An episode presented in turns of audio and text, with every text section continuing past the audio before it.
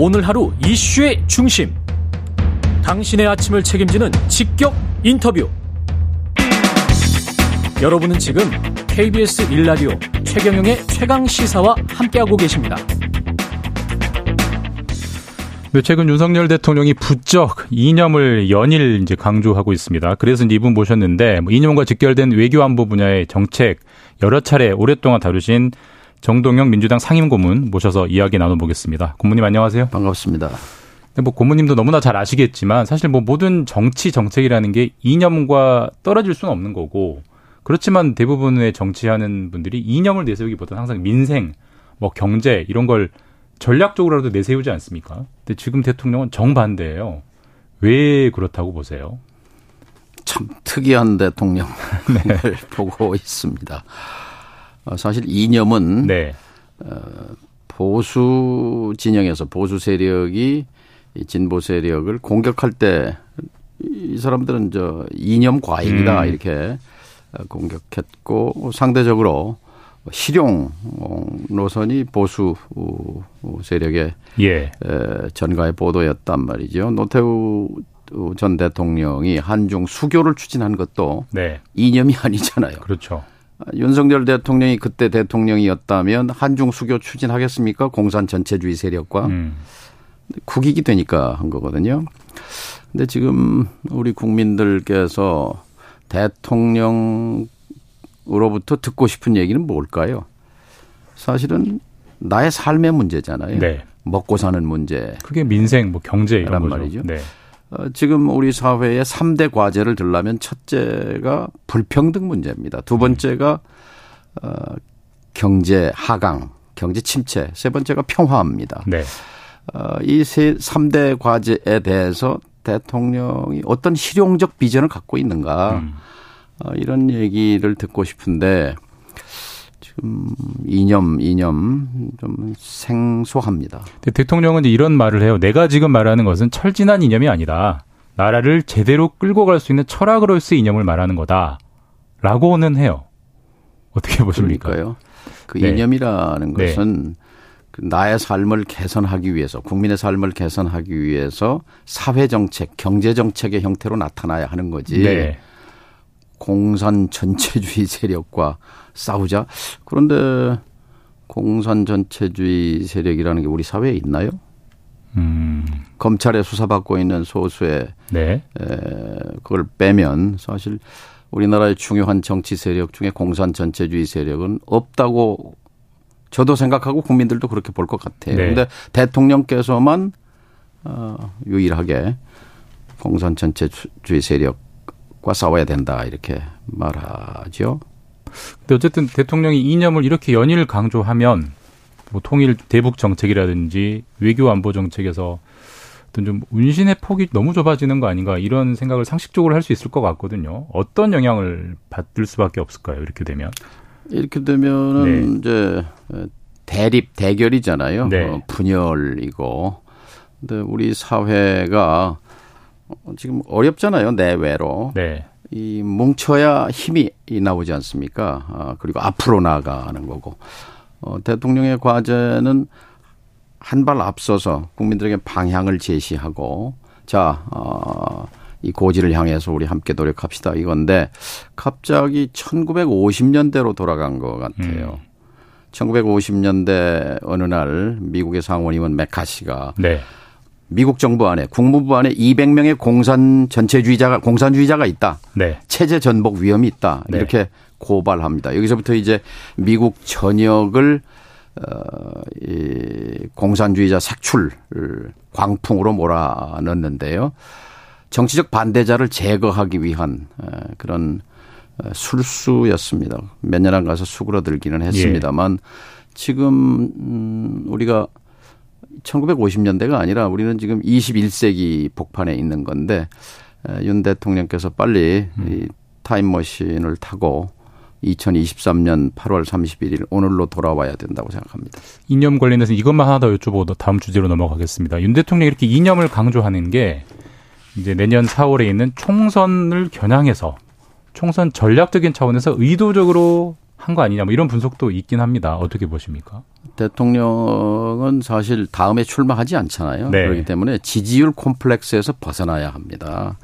자기 지지층을 결집해서 최소한의 기반을 만들겠다. 그 쓸데없는 겁니다. 대통령은요.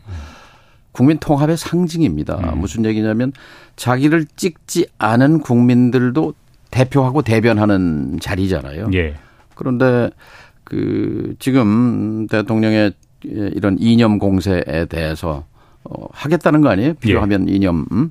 어, 그런데 그 공감할 국민이 얼마나 되겠습니까? 음. 어, 저는 오히려 어, 대통령을 울타리에 가두는 그런 악 영향이 있을 거라고 생각합니다. 외교 안보 현안으로 조금 더 들어가 보겠습니다. 최근에 가장 큰 이벤트가 2주 전에 있었던 한미일 3국 정상회의니까 이 회담 결과에 대해서 국민의힘 김기현 대표 같은 경우는 이렇게 평가했더라고요. 예. 대한민국이 rule taker, 그러니까 규칙을 따르는 자가 아니라 rule maker, 그러니까 규칙을 만드는 자로 우뚝 섰다.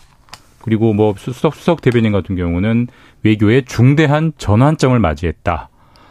이렇게 평가하는데 이런 평가에 대해서 어떤 말씀 주시겠습니까? 크, 크게 봐야 합니다. 네. 우리가 지금 좌표로 어, 어디에 서 있는가, 지금 이렇게 되면 어디로 가는가.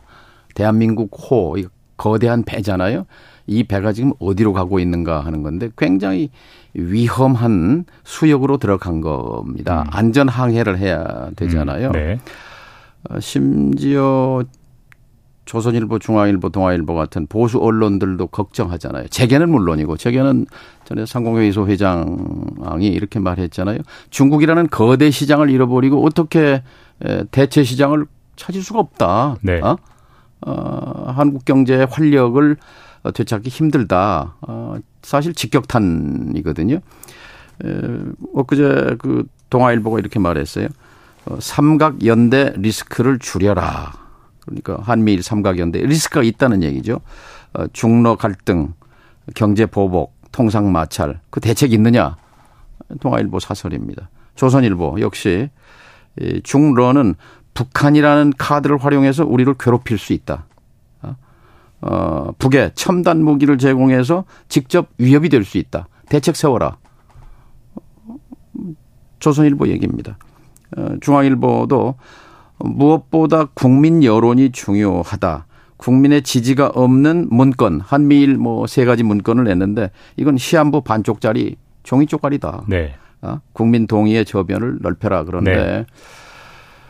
어, 저는 음, 국민이 원하는 방향이 국가의 방향이어야지 한 지도자가 믿는 잘못된 신념이 나라의 방향이 될 수 없다고 봅니다.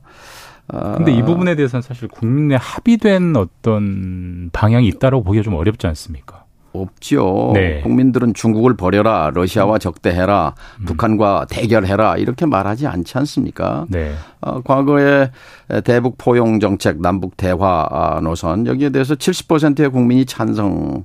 어, 했었습니다. 지금도 사실 그런 정책을 펴게 되면 어, 압도적 국민들이 지지를 할 터인데요. 제일 중요한 것은 이 방향으로 가면요. 북쪽이 막힙니다. 자, 우리는 동해, 서해, 남해 네. 바다고 북쪽이 막혀 있잖아요. 지금 네. 섬 나라거든요. 네. 일본만 섬이 아니라 대한민국이 섬이에요. 그래서 우리는 역대 정권이 특히 1987년 민주화 이후 등장한 노태우 정부가 군사 아, 군인 출신 대통령이었음에도 불구하고 과감한 북방 정책, 한소 수교, 한중 수교, 그다음에 북을 체제를 인정하고 이제 서로 평화 공존을 향해 가자고 하는 북방 정책을 폈고 쭉 그 노선은 대한민국의 노선이었어요. 박근혜 정부조차도 유라시아 이니셔티브 대륙으로 가는 길을 열어야 된다고 해서 어 그런 어 정책을 추구했는데 느닷없이 특이한 대통령이 나와서 이제 북으로 가는 길은 필요 없다. 음. 어? 미국, 일본으로 가면 된다라는 건데 너무 굴종적 아닙니까? 미국, 일본이 큰 형님, 작은 형님으로 모신다고 해서 우리의 미래를 담보해 줍니까? 러시아를 적으로 돌리고 어 중국을 벗어나서 지금 대체 시장으로 뜨고 있는 게 베트남인데요. 네. 베트남은 공산당 일당 독재 전체주의 사회 아닙니까? 그건 뭐라고 설명할 거예요? 그럼 거기서도 철수해야죠. 탈 중국, 탈 베트남 해야 맞는 것 아닙니까? 근데 이런 시각도 있더라고요. 그러니까 지금처럼 한미일 삼각 공조를 강화하면 당연히 중국과 거리가 멀어지는 것은 맞지만 지금 전반적인 세계 국제 질서가 신냉전, 미중 갈등, 미국과 중국이 대립하는 구도로 가니까 차라리 이럴 때는 우리가 능동적으로 미국에 다가가는 게 맞는 거 아니냐 뭐 이런 시각도 있어요. 잘못된 전제지요. 음. 세계가 지금 신냉전으로 간 게 아니에요. 음. 어, 탈냉전에서 지금 이제 우크라이나 전쟁이 시작되면서 고민하는 과정입니다. 조정기입니다. 조정기. 그러니까 EU를 유럽을 보면 나토입니다. 나토인데 나토가 어, 이 우크라 전쟁이 벌어졌기 때문에 우크라이나를 지원하지만 그러나 중국 관계를 보면은 이 식어가는 이 탈냉전이지만 자신들의 국익을 지키기 위해서 철저한 실용 외교 피잖아요. 네. 마크롱이 그렇고 숄츠가 그렇고 네. 이태리의 멜로니가 그렇고 어, 다 그렇습니다. 브라질, 인도 다. 아, 미국조차도 국무장관까지 재무장관까지 뭐 그저께 상무장관 같잖아요. 자, 기술 수출은 통제하지만 무역은 좀 확대하자. 네. 모순간 충돌하는 그런 목표지만 이걸 위해서 어, 미국은 또 중국에 접근하는 겁니다. 아, 일본도 마찬가지입니다. 그런데 왜 한국만 어, 중국과 일체 대화 채널 지금 뭐 음. 고위급 대화 한다고 그러는데 흔적이 없잖아요. 누가 네. 어디서 누구를 만났습니까? 어, 이런 식으로 국가를 끌고 가는 것은 어, 저는 능력이 없다고밖에 볼 수 없어요. 국가를 경영할 능력이 없는데 지금 느닷없이 국가를 음. 맡아서 음. 어, 이제 이념이라는 거를 얘기하는데 저는요, 어, 윤 대통령이 그렇게 이념형 인간, 이념형 지도자였다고 생각하지 않습니다. 아, 변했다. 아, 네. 후보 시절만 해도 잘 네. 몰랐어요. 어디로 음. 가려는 건데. 근데 대통령이 된 뒤에 뉴라이트 사람들이 그 빈자리를 치고 들어온 것 같아요. 음. 그래서 지금은 이제 뉴라이트 지도자가 돼버렸거든요. 네. 근데 뉴라이트 이념은 철진한 이념입니다. 음. 본인 스스로가 지금 철진한 이념에 갇힌 거예요. 네. 공산 전체주의 세력이라는 용어를 우리 국민이 일상생활에서 뭐 1년에 몇 번이나 씁니까? 처음 음. 듣는 음. 얘기예요. 네, 네. 뭐 근데 같은 뭐 연장선의 맥락인데 몸담기도 하셨고요. 통일부에 대한 이제 현 정부의 이른바 이제 개혁, 인력 예산 축소 이런 건 어떻게 보고 계세요? 이거는요. 대한민국의 공식 통일 노선을 부정하는 겁니다. 음. 노태우 정부 때 만들어지고 YS 때 재개정해서 확정된 민족 공동체 통일 방안이라는 게 대한민국의 공식적인 통일 네네. 방안이에요. 3단계입니다. 1단계 교류 협력 단계입니다. 2단계 남북연합, 3단계 통일인데요. 1단계 교류 협력, 화해 협력을 위해서 설치된 게 통일부. 통일부인데요. 네. 이 통일부를 축소해서 대북 압박청 같이 만든 만든다는 것은 네. 이런 대한민국 정부의 공식적인 통일 방안 진보 보수 정부를 가리지 않고 계승했던 이거를 폐기 처분하는 거죠. 이건 위헌적 요소도 있어요. 음. 대통령이 할 일을 헌법 66조가 정하고 있는데 거기에 보면은 조국의 평화적 통일을 위해 성실한 의무를 진다라고 돼 있어요. 지금 성실한 의무를 지고 있습니까? 음. 아, 지금 북과 대결하자는 거 아니에요. 네. 한, 한 40초 정도가 많은데, 고모님. 오늘 이제 이재명 대표가 1주년 기자 간담회를 한다고 합니다. 늘 나오는 사법 리스크 문제. 어떻게 좀 정리를 하는 게. 이것도 크게 볼 필요가 있어요. 네. 어떤 정권이 자신과 경쟁했던 라이벌을 집권 후에 검사 100명을 투입해서 2년 가까이 이렇게 먼지 털기식으로 하는데 그동안 돈 받은 거 한 건도 잡아내지 못했지 않습니까? 그리고 네. 국력을 여기에다 이렇게 낭비하고 소모할 이유가 어디 있습니까? 어? 음. 자, 대통령은 협치 필요 없다고 그러는데 아, 전 세계에서 대한민국 역사에서 대놓고 야당과 협치 필요 없다라고 얘기하는 대통령이 어디 있습니까? 대통령은 국민 통합의 구심입니다. 네. 자기를 찍지 않은 대통 국민도 대표해야 되는 거거든요. 다시 네. 국민 통합의 상징으로 돌아오시기 바랍니다. 네, 여기까지 말씀 듣겠습니다. 지금까지 민주당 정동영 상임 고문이었습니다. 최강시사 1부 여기까지고요. 잠시 후 2부에서는 장동혁 국민의힘 의원 들어보겠습니다. 한 번 더 뉴스도 준비되어 있습니다.